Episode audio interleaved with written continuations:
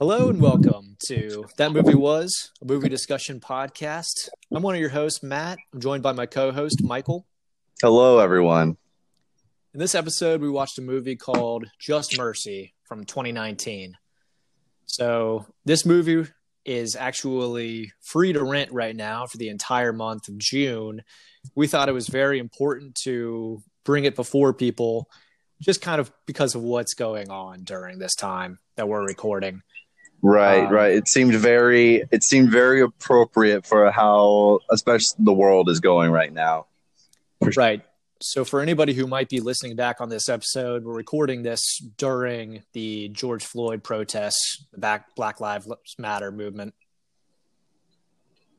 Right, right. And uh let's definitely coming from for example here in Charlotte, North Carolina, the protests are still going strong. I think we're 11 or 12 days in Mm-hmm. and still still seeing definitely multiple protesters downtown got helicopters flying over it's uh it's a big deal this, uh, hopefully this this change is uh for the good and for the permanent Oh, definitely.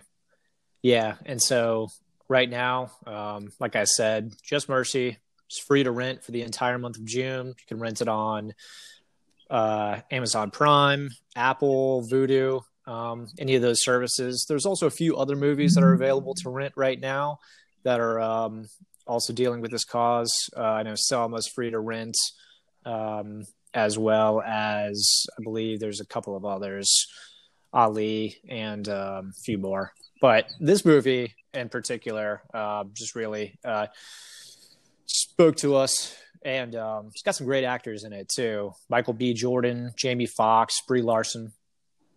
yeah yeah and also you got ice cube's son o'shea, O'Shea Jackson Back- yeah he's he's back in it as well as well as i don't know if you recognize i mean i always recognize him when i see him but tim blake nelson So I all mean- I had known him from is the Incredible Hulk movie.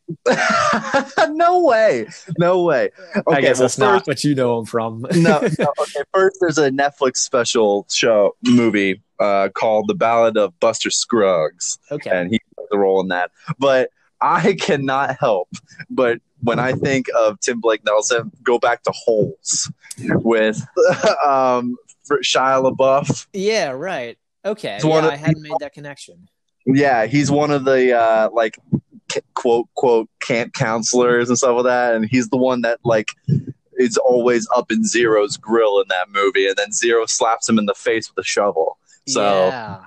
Okay. When I it's all yeah, when- back now. he is definitely like 15 years old, but uh, it's like I can't help but pull it out. And I mean, that's just my knowledge, but I mean, he's been a B plus support actor for multiple movies. yeah, one of those guys who I'm sure you've seen across multiple movies, but just uh It's know, like, oh, it's that guy. starring role. Exactly, exactly. But how funny is it to like, and also like, really good at the same time to have Jamie Foxx and Michael B. Fox be in the same movie. Well, yeah, Michael B. Jordan. Yeah, they uh they played off each other. Oh, Michael B. really, Jordan, really excuse well. me. Yeah. Right. They did. They did indeed. And uh, I was looking in. now, I think this was their first collaboration, but I mean, like the on like set chemistry is Mhm. it's really there. Yeah, I believe this is their first collaboration. I know um, Michael B. Jordan and Brie Larson had been in another movie beforehand, actually by the same director. But yeah, Michael B. Jordan and Jamie Foxx, they played off each other really well. And um, I mean, they both command all the scenes that they're in. Definitely, I definitely agree. Well, you want to jump? You want to jump right into the synopsis? Yeah, let me jump into the synopsis. So the year's 1989, and uh, Bryan Stevenson, who's played by Michael B. Jordan, is a uh, young Harvard Law graduate, travels to Alabama, and um, his goal there is really to help uh, win some court cases for people who can't afford um, the proper legal representation. So moves out to Alabama, uh, teams up with Eva Ansley, who's a uh, local there. That's played by Brie Larson. And they together found the um, Equal Justice Initiative. And so the goal of that is to basically get death row inmates legal representation and making sure that you know nobody is um, unjustly put to death. So, um, really, one of the first cases he takes on is that of Walter Johnny D. McMillan, and that's Jamie Foxx. Johnny D. Movie. Johnny Uh, D. Johnny, I couldn't help it. Like I wanted to like. I was hoping he was like a saxophone player or like. there's just something about the name Johnny D that he's just a cool cat, man. He could have been. Maybe that was one of the deleted scenes. He ain't no jive turkey. so he's an African American man convicted on the 1986 murder of Rhonda Morrison, a white woman. Um, really, that crime is just one of those that I think the police in this town want to solve without really caring who takes the fall for it. And so, um, come to find out throughout a few different revelations that Johnny D's been set up to look guilty of this crime. Um, Yeah, it's definitely. She's like an 18 year old white girl in 1980s Alabama, like small. I think it was Mobile, Mobile, Alabama, if Yeah. I'm not mistaken.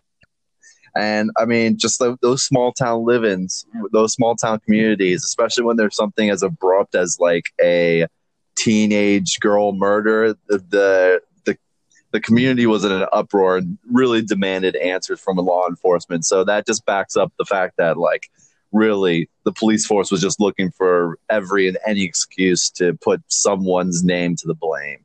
Oh, really? Yeah, yeah. We're we're dealing with a uh, corrupt police force. I think they just want to close this case, kind of, you know, shush up the people of the town and make them all feel comfortable again. And they don't mind throwing Johnny D under the bus and putting him on death row just to, you know, get moving on with life. Um, Yeah, really intense opening scene with him just doing his job as a he look what was he a lumberjack. lumberjack. Yeah, he ran his own lumberjack like business, and then next thing you know, he's trying to drive home, and there's a roadblock with 10 Mhm. cops with guns on him and stuff like that. Like that, just if that even happened to me, being, I mean, I would be pooping my pants. There would be poop in my pants. Oh, it was a tense scene, definitely. Yeah. I can't. I could. I would not be able to keep a straight face, just breaking through the tears.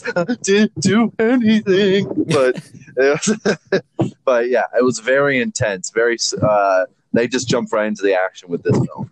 Yeah, and so there's there's a mountain of evidence, um, kind of proving Johnny D's innocence in this case. Uh, you know, whether it be um, some of his neighbors, you know, were with him at the time of the supposed murder. Uh, one of the key witnesses, who is also in prison, um, was actually uh, at a mechanic shop um, with another uh, young African American man, you know, at the time that he supposedly saw um, all of this go down.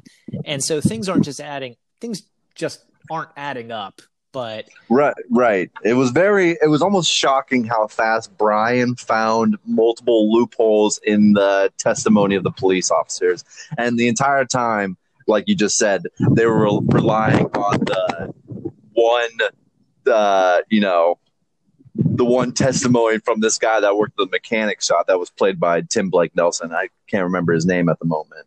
yeah, it's like nobody wanted to dig too deep into this case because they didn't want to open up old wounds. You know, everyone was like, hey, we got the guy. We're going to kill him. Let's move on. You know, hey, we got this 18 year old white woman justice. Everybody's fine with it, even if they know deep down that Johnny D wasn't really the guy and the murderer is still out there. And it's um it's really just uh taking Brian aback because I mean he's a recent law graduate. I think he feels that hey, nothing is to be held over the law and justice. And then he comes to this town in Alabama, um, yeah, Mobile or Montgomery County, I think, and everybody just wants to turn a blind eye to the truth. Um, And I mean, there's multiple cases of um, people just kind of being very dismissive of Brian when he approaches them with irrefutable evidence that Johnny D isn't the guy. Yeah, he's def- Brian is definitely a greenhorn when it comes to like, I mean, he's his book knowledge is very savvy, mm-hmm. but at the same time, though, he just doesn't have the experience to back it up. And especially since he's, t- I mean, he's moving all the way from Harvard to go to some of the most, you know, uh, smallest communities of just you know people that are stuck in their ways, been doing the same thing for tradition of of a hundred years, and uh, definitely just under large noticing undertones of racism. Yeah, I mean it's a tough place where he put himself in to try and, um, I guess, get some justice for these guys in Alabama. But that's that is the whole point of the Equal Justice Initiative that he founded, um, which is actually still a um, organization today. We should say this is all based on a true story. None of this is fictionalized. yes, it is. Which, yes, it is. We forgot to mention that the truth is stranger than fiction. I mean, you know, some of these things that.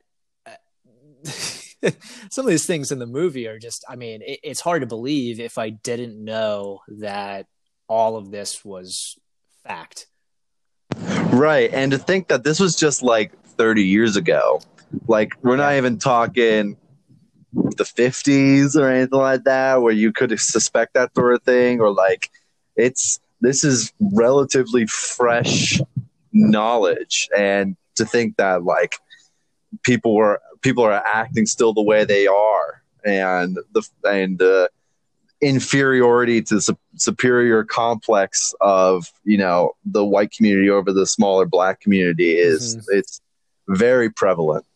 Oh definitely. Yeah 30 years ago but i would say that i mean in a lot of ways we haven't come that far today i mean you know some of these things um, even if you pulled them out of 1989 and you know made it a story set in 2019 i could see happening. I mean really the only thing is you know the way that they are doing the death sentence is through the electric chair and today they would probably do a lethal injection instead.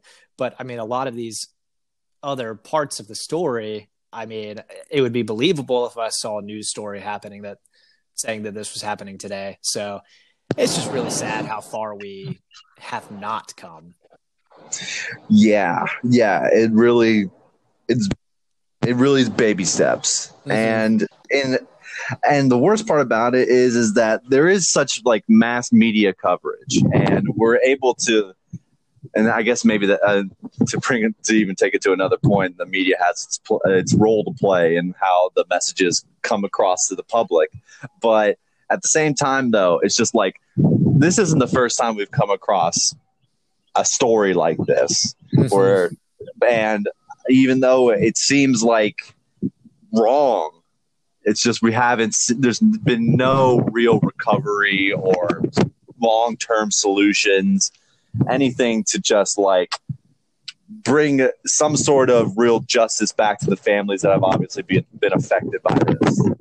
No, definitely not and yeah, so I mean, it's I guess word gets around when Brian is bringing all this evidence forth to both the um, defending prosecutor as well as the head of the uh, police department. You know, because um, the police are actually uh, kind of trying to scare away his um, one of his witnesses.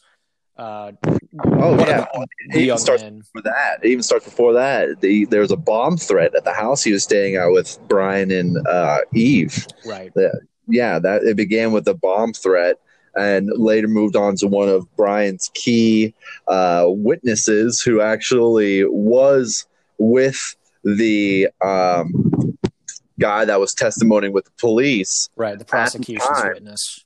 Thank you. Exactly, the prosecution's witness he was with him at the time, but he got uh, he was arrested. He was unlawfully arrested by the police for perjury.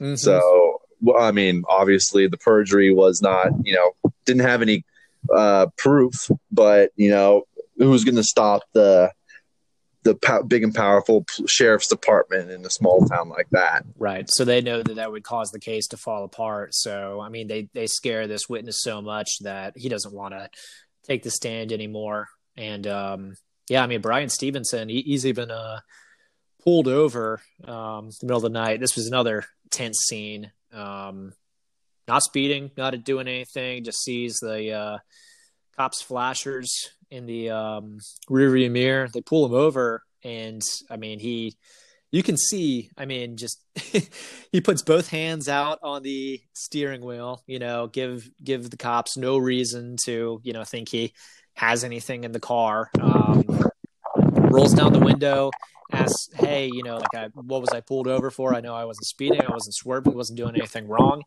I think the cop just immediately whips out a gun, tells him to shut Yeah. up and get out of Yeah, the get out of the car. Get out of the car. so they can search it, search for um, any sort of uh, you know evidence that might uh, go ahead and disprove this case. really powerful imagery here just because for one thing as you were stating brian does everything to comply with the police almost to the point where he has his steps going through his mind like okay i got pulled over was i doing anything wrong no okay my hands are on the steering wheel got nothing in it and to the point where the officer has the gun on Brian. He's literally stating what he's doing to make sure that this cop will not shoot him for any sort of reason. Mhm. Like I'm unbuckling my seatbelt. I am going towards the door to open it. Like the one false move, and honestly, Brian could have lost his life right there. They were just waiting for an excuse for him to do something stupid. Oh, I mean, yeah, it was tense. I was I was waiting for anything. I mean, I knew that we were only halfway through the movie, so you know, I, I had the feeling that this wasn't going to be the end. But you know, if if this hadn't been a movie, I mean, who, uh, you know, it, it's it's just a very scary scenario and nothing that I could imagine myself ever having to go through. And I think that's, I mean, is plainly just based on race. Right, right. I had that same sort of thought in my mind too. Just like it's really unimaginable, and it's only something that truly one with experience would only be able to describe. And uh, how he would be able to describe that with words, I have no idea. But it's just, uh, it's all based on you know bigotry and hate and uh, overwhelming fear for the you know for the African American community. Mm-hmm. So um, they do go ahead and try and get a retrial for Johnny D. Um, right. And all during this time as well, I, I would like to mention that Johnny D is, is, you know, he's on death row right now with a bunch of other African American prisoners as well. And all of them are in there for one reason or another. But uh, uh, Brian is not only working on Johnny's case, but he's doing everything he can for all the cases around there. That's right. Yeah, he's helping out most everybody there on death row, and we do get some of their stories, um, namely one other death row inmate who um, is actually uh, put to death, and we do see that in the movie. hmm Yeah, he was. Um, he had was a Vietnam War veteran who was honorably discharged because his uh, he was suffering from PTSD, severe PTSD, uh, because of a incident where his platoon was ambushed and he was the lone survivor. So um, the, he was put to death row because of his. He was never treated for his PTSD and uh, ended up going through having an episode and actually made a makeshift bomb and blew up one of his neighbor's house. Right. And uh, unfortunately, you know, unbeknownst to him and his rationale or reasoning behind it, he accidentally killed a uh, someone. He killed a white woman. So that no matter how much Brian could actually help, it almost seemed like you know it was it was already set in stone for him from the start. Right. Yeah, that gentleman's name was Herbert Richardson, and um, yeah, it's. I mean, it's a different case than than Johnny D in that yes, he there was a crime committed, but what Herbert really needed was help for his PTSD. He didn't need to be on death row or no he, regular security prison. Yeah, he needed to be in a hospital being treated, right. and uh, he, ne- he never got that treatment.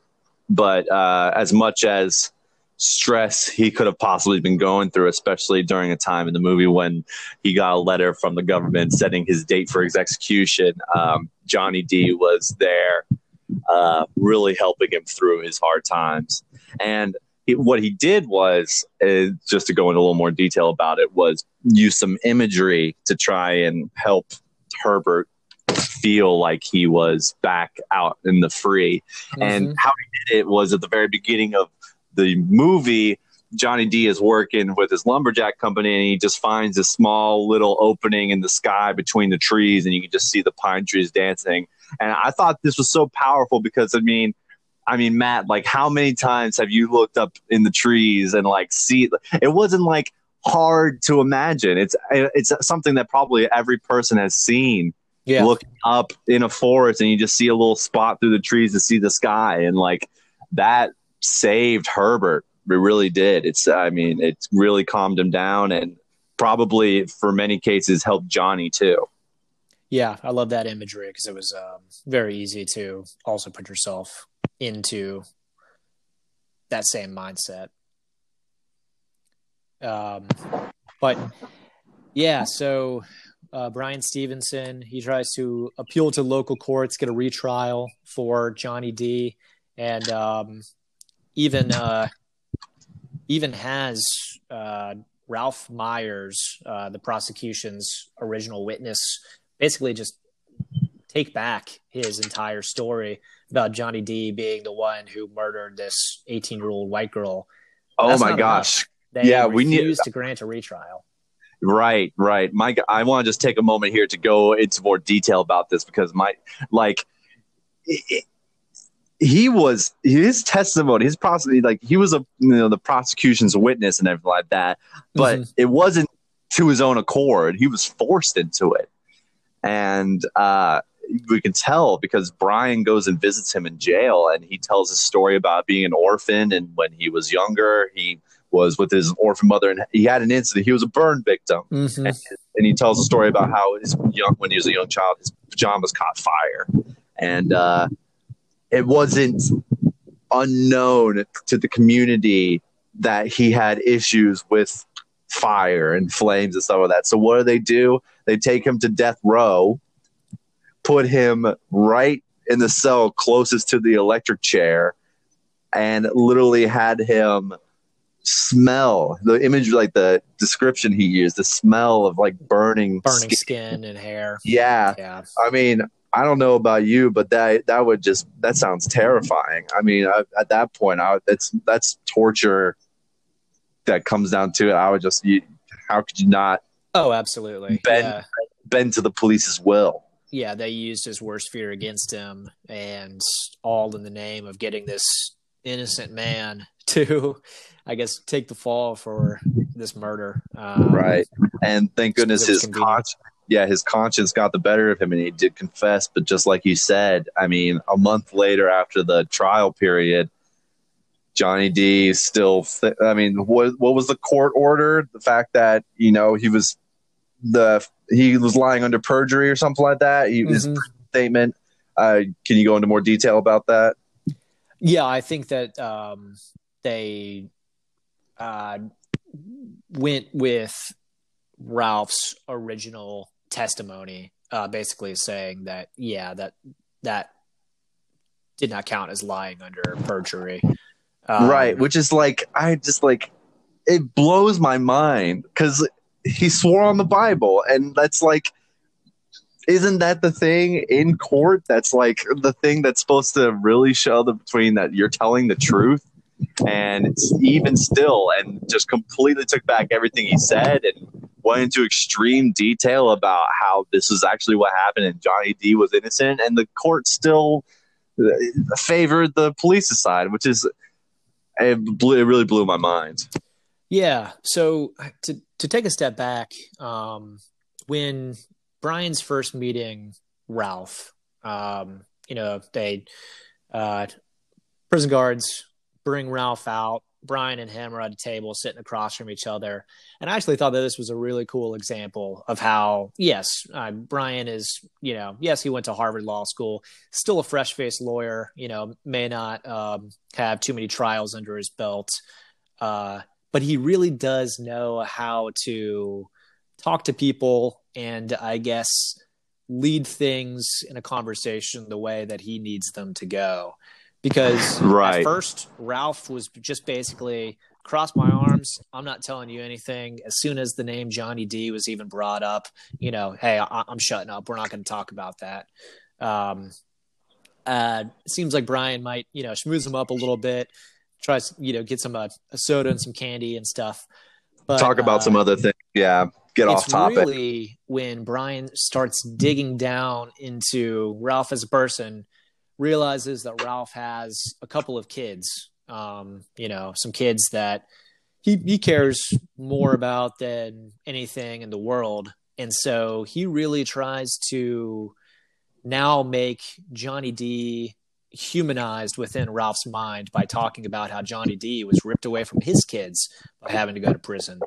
So right you know, I think if Ralph had never seen Johnny D before outside of just that original courtroom testimony, it's very easy in his mind to just, you know, dehumanize a person, you know, be like, hey, he might not have done this crime, but like, I, you know, I'm sure, like, whatever, you know, it, it's saving myself. I don't need to go on the electric chair. I don't need to sit in that cell right next to there. But you know, once Brian kind of um, puts them together, that they both have children, they both care for them, they both would love to be out of prison and with these children, and you're taking Johnny D away from his children. That's what really gets Ralph to do the 180 and um, recant his or take back his testimony. Right. And this, yeah. And I think this is a great example of how um, people's reputation get lost um, in uh, especially in a prison sense because yeah ralph might have committed crimes and everything like that and, on, and upon first look of him being that he's a burn victim and you know he, he's this white male that convicted a black person and stuff like that your first inclination is to think that this is just like another racist bigot mm-hmm. but at the end of the day though like and we find out later in the movie that he was framed and and he's gone through just as much heartbreak and um, trauma in his life and the it's not really even a gender thing where it comes to the police you know um, abusing their powers to force people to, to do what they want. It wasn't just black people, it was white people as well. And Ralph is the perfect example of that. I mean, this man is here uh, you know, committed a crime, going to jail for a long time, and they, even though he doesn't want to convict an innocent man to, to death, they force him to, mm-hmm. and uh, it just goes to show that you, you know it wasn't the police at this time weren't just abusing their power amongst the black community; they were also doing it against the, their own white community as well. Definitely. And so, yeah, after this uh, retrial is refused, um, you mentioned the uh, media earlier, and I actually thought that this was a very good idea on Brian's part. He approaches 60 Minutes about um, getting a uh, story about uh, Johnny D and this entire case in Alabama. And um, yeah, just kind of tries to rally for public support before taking this case up to the Supreme Court of Alabama. Yeah, yeah. You it would thank goodness, I guess, in this scenario, that 60 Minutes is a reliable source of information because, as we've seen time and time again, media has, especially small town me- uh, not news and things like that, they have a way of swaying and, uh, you know, working the media to their benefit. Oh, but, oh, definitely. Just as easily yeah. as it can help, it can also hurt. Oh, yeah. But Brian was smart enough to know that, you know, there are people in this world that want to see justice prevail, and especially out, even if they don't want to see it inside this community. So the fact that he was able to just like take it out of this this small isolated area of like one train thinking that you know maybe maybe I can get different reaction out of different people if this went nationwide, and it did, and it did to his uh, success. Definitely, definitely. Yeah. So, um, yeah, it's it's he has the public on his side now. Um, you know, this court case has now kind of been brought in front of the nation's eye. It's no longer a thing that can just be kind of buried under the rug in Alabama. Um, and so, yeah, Bryan Stevenson actually goes to the um, prosecuting lawyer's house. Uh, Tommy Chapman. Is the name. Thank you. Yeah, I think it was important to bring him up as well because I think Brian's biggest wall in his, you know, path to justice is this local town um, defense defense. Um, ooh, blanking on the name. Give me what's his title? Thank you, defense attorney. Yeah, DA. Yeah, exactly. Is this guy Tom, Tommy Chapman, and uh, he's got a good foothold with the local sheriff, and he's built this reputation of being, hey, we're this small town, you know, we're good, we're friendly, good neighbors, and everything like that. Go see the uh, Kill a Mockingbird Museum. You know, that's our that's our town highlight. I was going to touch on that. That is brought up more than once. I guess this, um, you know, Montgomery, Alabama was the setting for Harper Lee's book To Kill a Mockingbird.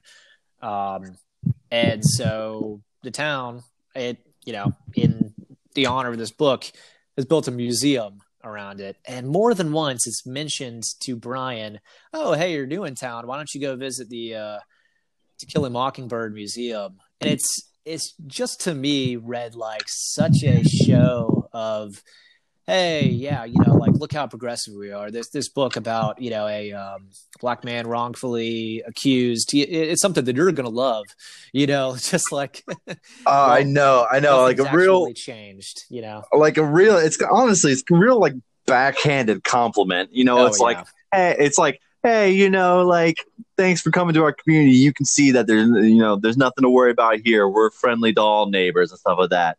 But really, what it is, it's just a uh, it's a cover up, and Bryan acknowledges that later on the in the movie when he's talking with Eve, and I mean that took place. That book and setting took place back in the you know 1950s, but yeah, 50s, I believe yeah, but uh, 50 to 60 years before that, so 100 years, let's say, from the time that Bryan's in Alabama. I mean, that there was a there's a local river running through town or something like that, and that it was just a place to market and sell black slaves, and basically they were just paraded around town. Thousands of slaves were just you know, and so to cover that up, why don't we take this book about you know overcoming black oppression and uh, yeah that will be our new town highlight that where that's one of the landmarks of the south. Uh, you know what's even worse? Uh, i just looked up the uh, years that to kill mockingbird was set and it's actually 1933 through 1935 but the book was published in the 60s thanks. Okay great. So i had the setting wrong but the publication right so. Right. Well, I mean, it just goes to show you how far things have not come. Um, yeah, yeah. It's hard to look at, and I'm gonna bring this up later on when we get, get a couple more talking about it, about just essential, especially the time frame of this movie. But it, a hundred years seems like a long time mm-hmm. for any human and stuff like that. But we're talking about like it's, it's it really isn't. It really is not that long of a time, and just like the expectations that people have to make great change in a short amount of time is just unrealistic. And especially when you're putting that faith in others to make the change instead of you being a part of the change, it just goes to show that, you know, we're doomed to repeat ourselves. And it's it seemed time and time again. Johnny D makes a great point about how he's talking about his ancestry, right, with Brian, and how his great granddaddy told his grandfather that, you know, you're going to be the age of change. And then his grandfather told his father the same thing. And then his father eventually told Johnny D, when you grow up, you're going to be the age of change for our, uh, you know, for our, uh, our race and for our community. And now Johnny D, here he is, like a 40 year old man, and nothing's changed. Yeah. And that's that's the lifespan of you know just from Johnny D's you know family tree. That's the span of four or five people. So if they all live to be 70, 80 year old people, that's 300 years. That's close to 300 years. And 300 years and no change. That's absolutely right. Yeah, I mean, I think one of the most important things to take away from this movie is that it's things are only going to be changing by us educating ourselves and becoming the lawyers, judges, politicians, whatever that are going to make the difference because you can't just sit back and wait for, you know, things to change because they're not going to, especially not in these kind of slow moving outskirts part of the countries like, you know, this setting in Alabama here. Right, right. It has to be done on a national level. And it can't and it's something that you can't expect to be done overnight.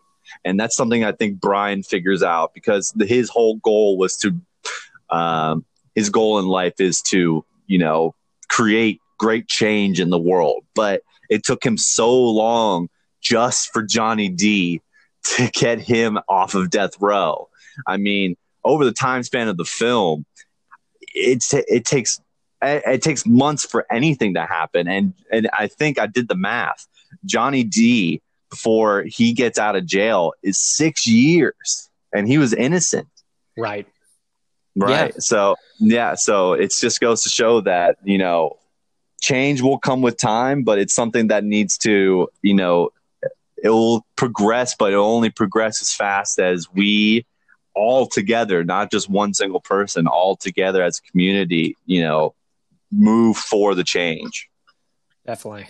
And yeah, actually, um, the movie does have a happy ending. Um, the uh, Supreme Court um, does overturn the circuit court's decision, grants uh, Walter Johnny D. McMillan his retrial. Um, and yeah, actually, uh, it, it, seems like Brian's uh, meeting with Tommy Chapman at, at his house, kind of trying to urge him to, you know, join the motion to have all of the charges dismissed. Right. Is effective because right. Um, the day comes, they all go to the chor- to uh, the the courts to um, appeal, and uh, Tommy Chapman does actually agree to join the motion and dismiss the case against Johnny D. Right. Yeah. He uh, he definitely. Yeah. Exactly. He concedes victory. It's um to be honest, it's funny that you bring up Tommy Chapman because that's important to bring up. The entire time, it really seems that Tommy's doing everything in his power to fight the fight Brian and it really we really see this hit home for him during the 60 the 60 minute TV segment and he's eating dinner with his children and his wife in their living room watching Tommy basically deny that this needs to go any further and that you know Johnny D was an innocent man and he can't even look his wife in the eye because he can feel her eyes like burning a hole in the back of his head because yeah. of what he had said during the interview. And it's from that point on that it's just, it's not really even a race thing anymore. Like, and I think the sheriff even said it too, which I mean, the sheriff definitely did show tones of rate undertone, like undertone racism and stuff like that. But oh, absolutely, it's all re- it's all reputation it's all this reputation and stuff like that. Tommy was always going to be the DA that everyone loves, that has a big smile and everything like that, that anyone can go to and say, "How you doing?" and and he built up this reputation for himself that like he just didn't want to break it and become this person that could have been proven that hey, I was wrong and we took the easy way out on this case. And uh, you're right. Exactly. It's almost the, the the judge had a pretty easy day at court for such a serious case because Brian's testimony was just so bulletproof, and Tommy's literally just like, uh, yeah, go with Brian. I concede. And, right. and yeah, yeah. I mean, just just because Tommy Chapman does um, join the motion and you know just miss the case at the end doesn't make him a good guy. I mean, if it weren't for no, Bryan Stevenson yeah. coming to this town so well educated from Harvard, nothing would have changed. I mean, yeah, this would have been swept under the rug, and it nothing, and there that murderer would still be out there. Yeah, I mean, Brian was just throughout the entire movie a thorn in Tommy Chapman's side, just constantly prodding him and tommy didn't like that. I mean you know he he, he did want to see himself as kind of the savior of this town you know hey i lock the guy, bad guys up. Don't go digging too deep into it you know but i lock the bad guys up um you know and uh, yeah, you don't need to know the how you don't need to know the why. I just did it all right? Don't question right. it. He's friendly with you know the law enforcement. Everybody seems to love him and he really did see himself as you know the savior of this town and you know it, it's it's Brian who's actually coming in sniffing wants you know to actually get things right and not just get things done I guess the easy way that uh, Tommy Chapman can't stand. And so I mean when when he knows he's going to lose the case anyways that's when he throws in the towel. I, you right. know I, it does not make him a good guy whatsoever. I think he's just trying to save some face it really is. It's it's the it's the self ego, you know, hurting your self ego versus doing what the greater good is. And I want to make sure this is clear when I say this is that I don't think Tommy was ever a racist person, but he was the type of person that didn't want to take action. Mm-hmm. And he wanted to sweep it under the rug, the rug. But you can argue that's just as bad as turning a blind eye to issues is just as bad as those that are causing the issues themselves. It's because you're obviously saying to the world, to the masses, that I'm okay with things that are wrong with the world. I can live with it as long as it's not affecting me and my family in a negative way. As like I don't I don't care about my neighbor, even though this guy is coming off as all oh, we're good neighbors and I care about my community and everything like that. But is if as long as it didn't affect him, he was okay with that. But when Brian came along, and exactly like you said, with a thorn in his side, that's when he started sweating. Right. Sheriff Tate, on the other hand, the sheriff of the county, um, I do think was a racist. I mean, yeah. just even at the end with the retrial court case, just a slap in the face to Johnny D's family, neighbors, friends who come for the trial, um, they all have to wait outside of the courtroom while um, the uh, sheriff Tate has his men basically let every other white person in town. It seemed like come in and take up all the real seats. petty shit. For like Johnny real D's trial. They can't even get a seat, and so they all have to stand in the back. Um, there very Johnny strong, real strong imagery there. I mean, just like uh, Rosa Parks all over again. It seemed like, but I mean, this is just like even if I honestly I believe that even if there wasn't a black person in that courtroom, that I think that the judge would have favored in Brian's case. Just and so at the end of the at the end of the day, that was just him being a sore loser, petty, and I'm gonna do everything I can to be the you know, piece of crap person I am. Absolutely. Um, so yeah, it's it's overturned. Johnny D, Walter McMillan is reunited with his family, um, and then there were some epilogue notes at the end of the movie. Um, I thought these were you know very important. Uh, Bryan Stevenson and Eva Ansley, um, you know, two founders of the EJI, the Equal Justice Initiative. Um, they are still active and still fighting for justice up to today. Um, this whole book, or this whole movie, sorry, was actually based on a uh, book written by Bryan Stevenson. Also, the title "Just Mercy." Um, and yeah, so I mean, really brings this court case to light. Um, Walter, Johnny D. McMillan, and uh, Bryan Stevenson did remain friends throughout the rest of Johnny D's Johnny life. D's life. Yeah. He did die in uh, 2013.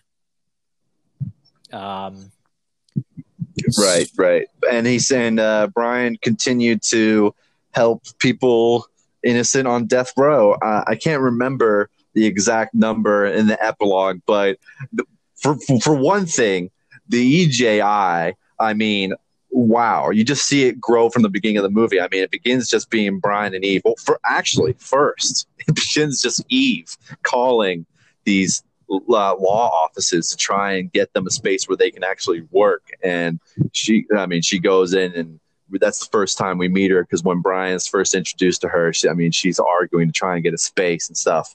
But um, we just see that that it, EJI over the years has grown into a relatively large law Mhm. firm, law firm, and uh, we get a whole you know like family photo type picture in the epilogue. But throughout their years of service, they've already, I think it's like close to a hundred, a hundred cases of innocent people that were put on death row mhm. including um, Ray, played by O'Shea Jackson Jr., who was one of uh, uh, Walter D's cellmates. This is the crazy part. This is the craziest part of this film. Again, and I'm bringing up the timeline of the film in general, of just like how slow the Justice Service moves and how little representation these guys actually got. When Brian actually got into the point where he could help Ray and get, prove him innocent, Ray was in jail for 30 years. Mhm. 30 years. I cannot, in that small, ce- we get a picture of the cell. Like it's this box of nothingness. And he's in there for like 20, like 23 to 24 hours of the day.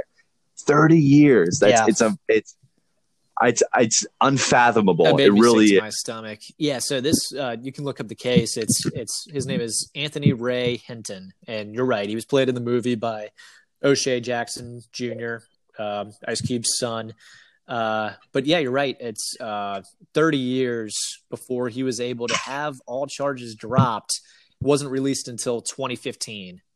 So um, and the fact that like it's so it was so uh recent that we have all this technology now for you know cameras and actually getting footage and stuff like that we actually see him leaving the courthouse and like getting his uh innocent plea and stuff like that. And it's it's really moving. It really is just to get like actual footage of this person that you know you it is a true story. And you know you can only relate to the characters so much because they are actors and stuff like that. But when you see the real person walking out of court and his family hugging him for the first time in 30 years, it's like, whoa. it's you know. I'm like, yeah, it's really powerful. It really is.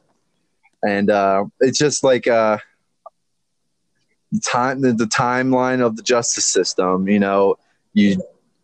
It's amazing how much work these guys put in for.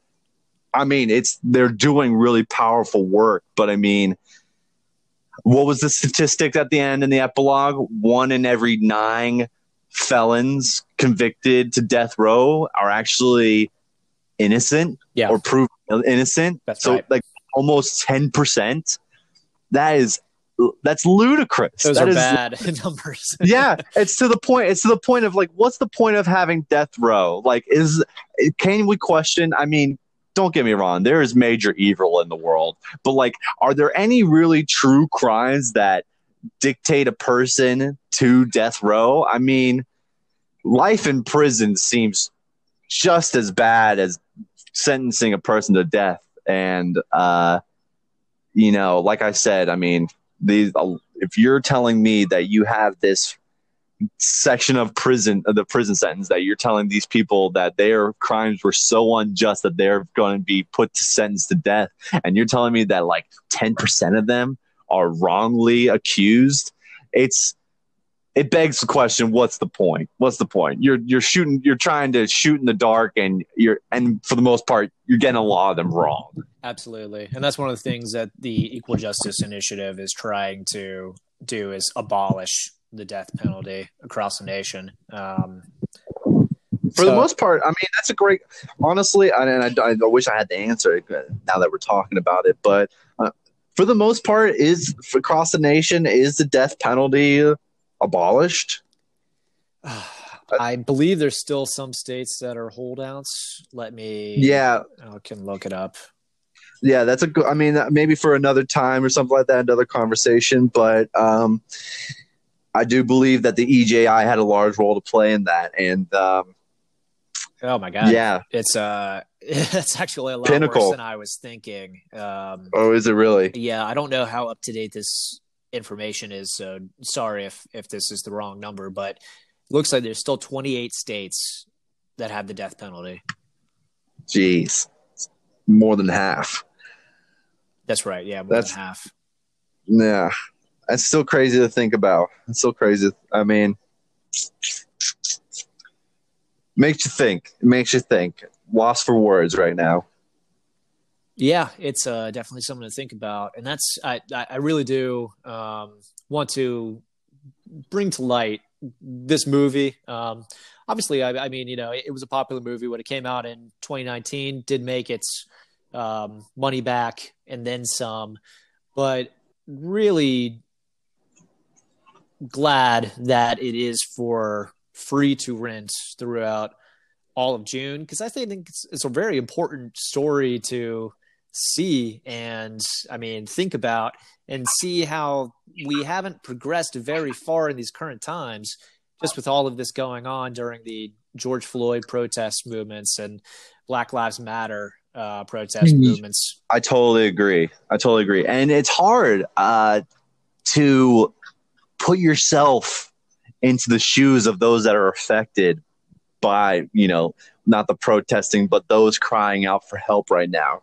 And for any listeners that are just thinking like, where's my role to play in this? You know, it's any role really is the answer to that question. Like your your voice is as loud as any other voice that is a part of this movement. And if you need any sort of, you know, reinforcement to, you know, stake your claim into these, you know, very um, change worthy time. These movies that we've listed are all great examples of just like how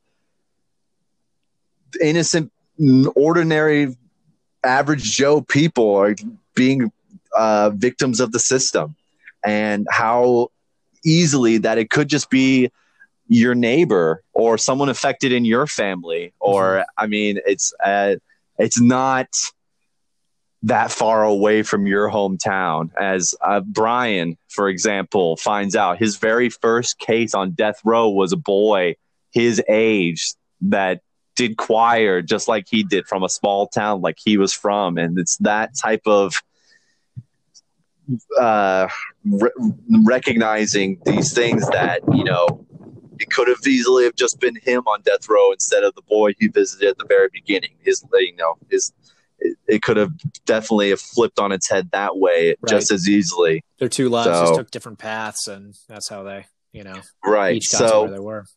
Yeah, just re- restating, just go watch this movie or watch. You know, Help is another great movie. Selma is a great movie. Mm-hmm. Um, oh, I don't need. I don't. I can help me out here. You got any There's more movies? and I mean, actually, there really are a lot that are free to rent right now in addition to just mercy. Uh, you just named um, is also free to rent on every digital service you can think of. And i don't think i'm going on a, out on a limb here but saying that we both wholeheartedly recommend that you watch this movie um, yeah, if my previous statement yeah. wasn't anything towards that, then yes, please watch this movie if you haven't already. It's by no means an easy watch, but it's it isn't. It isn't important watch and something that right. afterwards is important to think about and chew on, and think about how you can help the cause. Um, right. So right. consider, you know, the money that you would have spent renting the movie, however much that is, five, dollars plus more if you can donate it. Donate to Black Lives Matter or to the AGI, EJI. I know the EJI is a, a nonprofit organization, so they do take Mhm. donations. Um, it's all Uh, for a good yeah, any anything, even helping your local community, or you can take it to the Den- uh, the NAACP.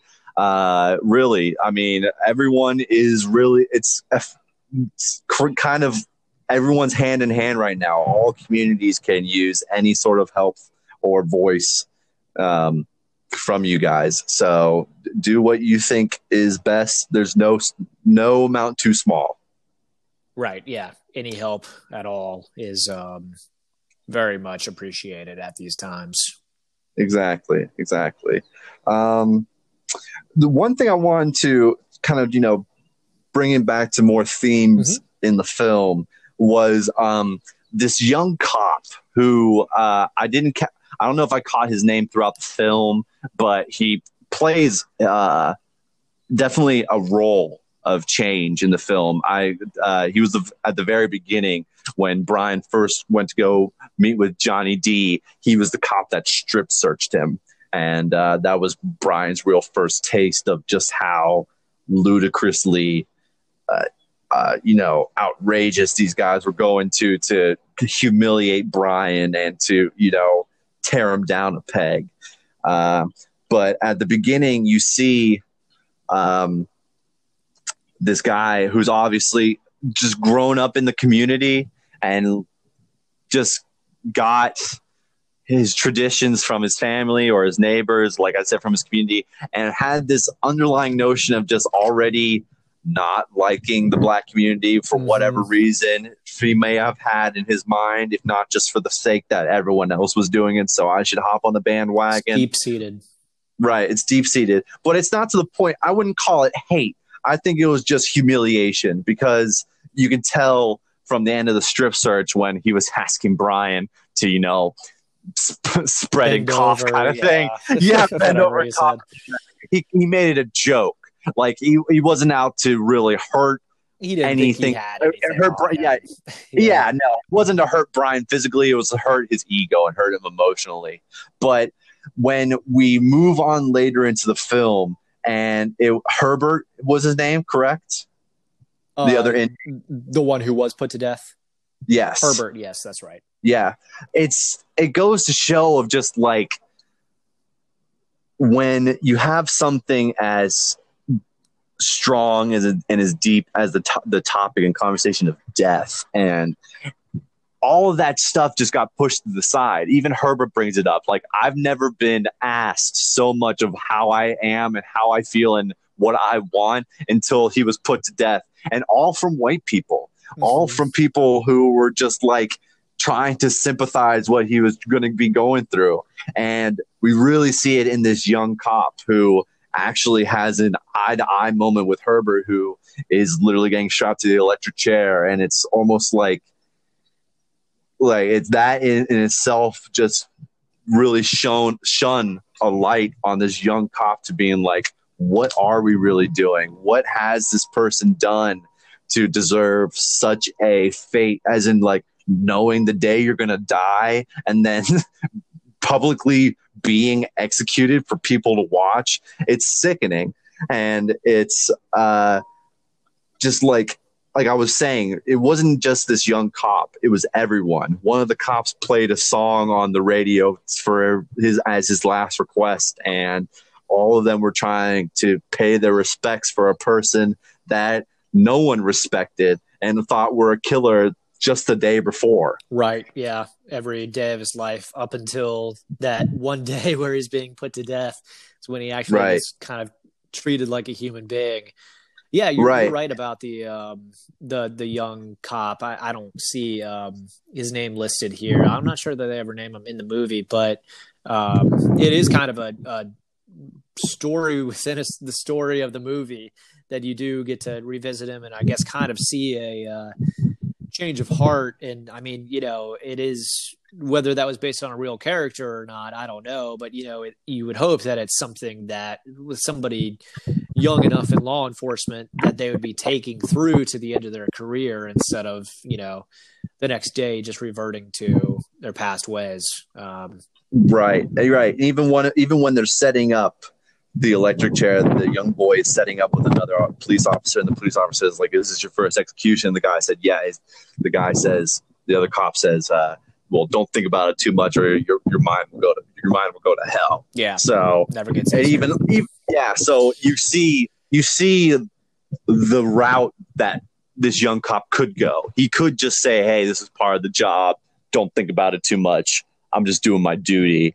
But you can't. You just can't ignore it. It's too. It's too. It's too powerful. It's too powerful to just sweep under the rug like that and not cause you to go home at night and have a sleepless night. Yeah, it's a human life. Yeah, it's a human life, and it goes to show.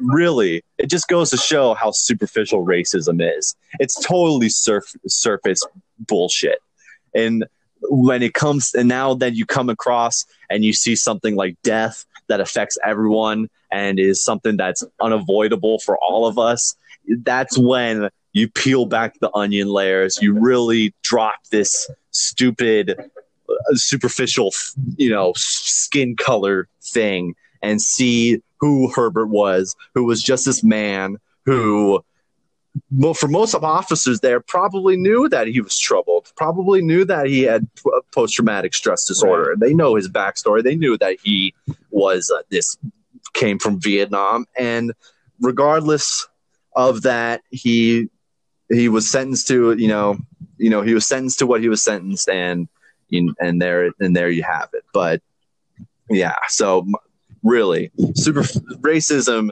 is only skin deep, and we see it for real detail in this film. That's a good point. Yeah, brings to light a lot of things that are, you know, I, I, a lot of people would like to sweep under the rug, but can't be. I mean, they do need to be brought to light. There do need to be conversations about it, even if it's going to be tough and uncomfortable for some people, it can't just keep on getting swept under the rug. And I think this movie does a great job at kind mm-hmm. of sparking some of those conversations. Um, yeah. Uh, true, true. And I think that goes for our listeners out there too. Uh, you just, all films can't be rom coms and situational comedies and, yeah. and all action adventures, you know, and films are meant to be an entertaining, you know, release for us throughout our stressful day, but it's truly an art form that's meant to educate as well. And if you are the type of listener that's okay with taking time to learn things and uh, understand tough, difficult, hard to swallow topics, uh, there it's really insightful stuff, and you can come away from these films learning more not only about yourself and how you treat others, or but just how the rest of the world works. And, you know, for someone like Bryan in this film, he thought that he could do great, greater good and make a great change and it would be as black and white as that. But he didn't understand that how much gray area there was for someone that was, in his case, with Johnny D. That's a great point. So, yeah, that was just mercy. I, I, I, only make great points, Matt. I only make great points. That's a great point that you only make great points. Um, Just Mercy, uh, 2019. Yeah. Um, as we said before, you know, if you if you can donate, if you are in that position, please do. If not, there's plenty of other ways to help the cause. Um, yeah, even just through social media. Just like I know, I've know through my Instagram and Twitter, there are multiple voices out there for individuals like yourself that are taking a stand and, and making their voice heard. And uh, this is the time to do it. Don't be shy. You'll re- uh, it might be something that you regret. You know, take take this time to, you know, say what you need to say, get it off your chest because everyone else is doing it, and uh, you'll have a lot of support to back you up as well. Mm-hmm. Mm-hmm. Definitely. Right, and uh, also for all of you out there who are risk takers and want to protest and want to be out there, be safe because it's in some states it's crazy. There is a lot to there's a lot of risk in doing what you're doing, but it's for a greater good. Just uh, be safe in doing it. Oh my gosh! And yeah. also, we've some, seen some also, of the aftermath here in North Carolina, but in other states, like I I've seen you know videos in Seattle, Washington seems to be a real battleground as far as their protests go. It's uh it's horrifying stuff, but it's it's real. I mean, it's real real. And for all of you, uh, hopefully for none of our listeners out there, but if you're loitering any of the small businesses, fuck you and fuck your business because you shouldn't be doing that crap. Right. Yeah, just just need to say it because like I cannot believe how many people are just like busting windows and taking stuff.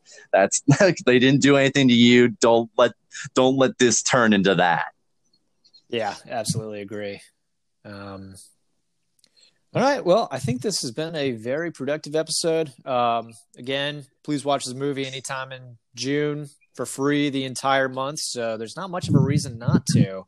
Um, but, you know, don't take our word for it. Anything that you've heard during this podcast, go and watch for yourself. Um, you know, come to your own conclusions and thoughts about this story. Um, really is. Uh, gripping and powerful and real. Um, you know, and sometimes fact is stranger than fiction. So please do watch it. Can't recommend it enough. Yes, absolutely agree. And uh, it might be a hard pill to swallow, but I think all of us need that sometimes. We all need a little slap from reality. Right.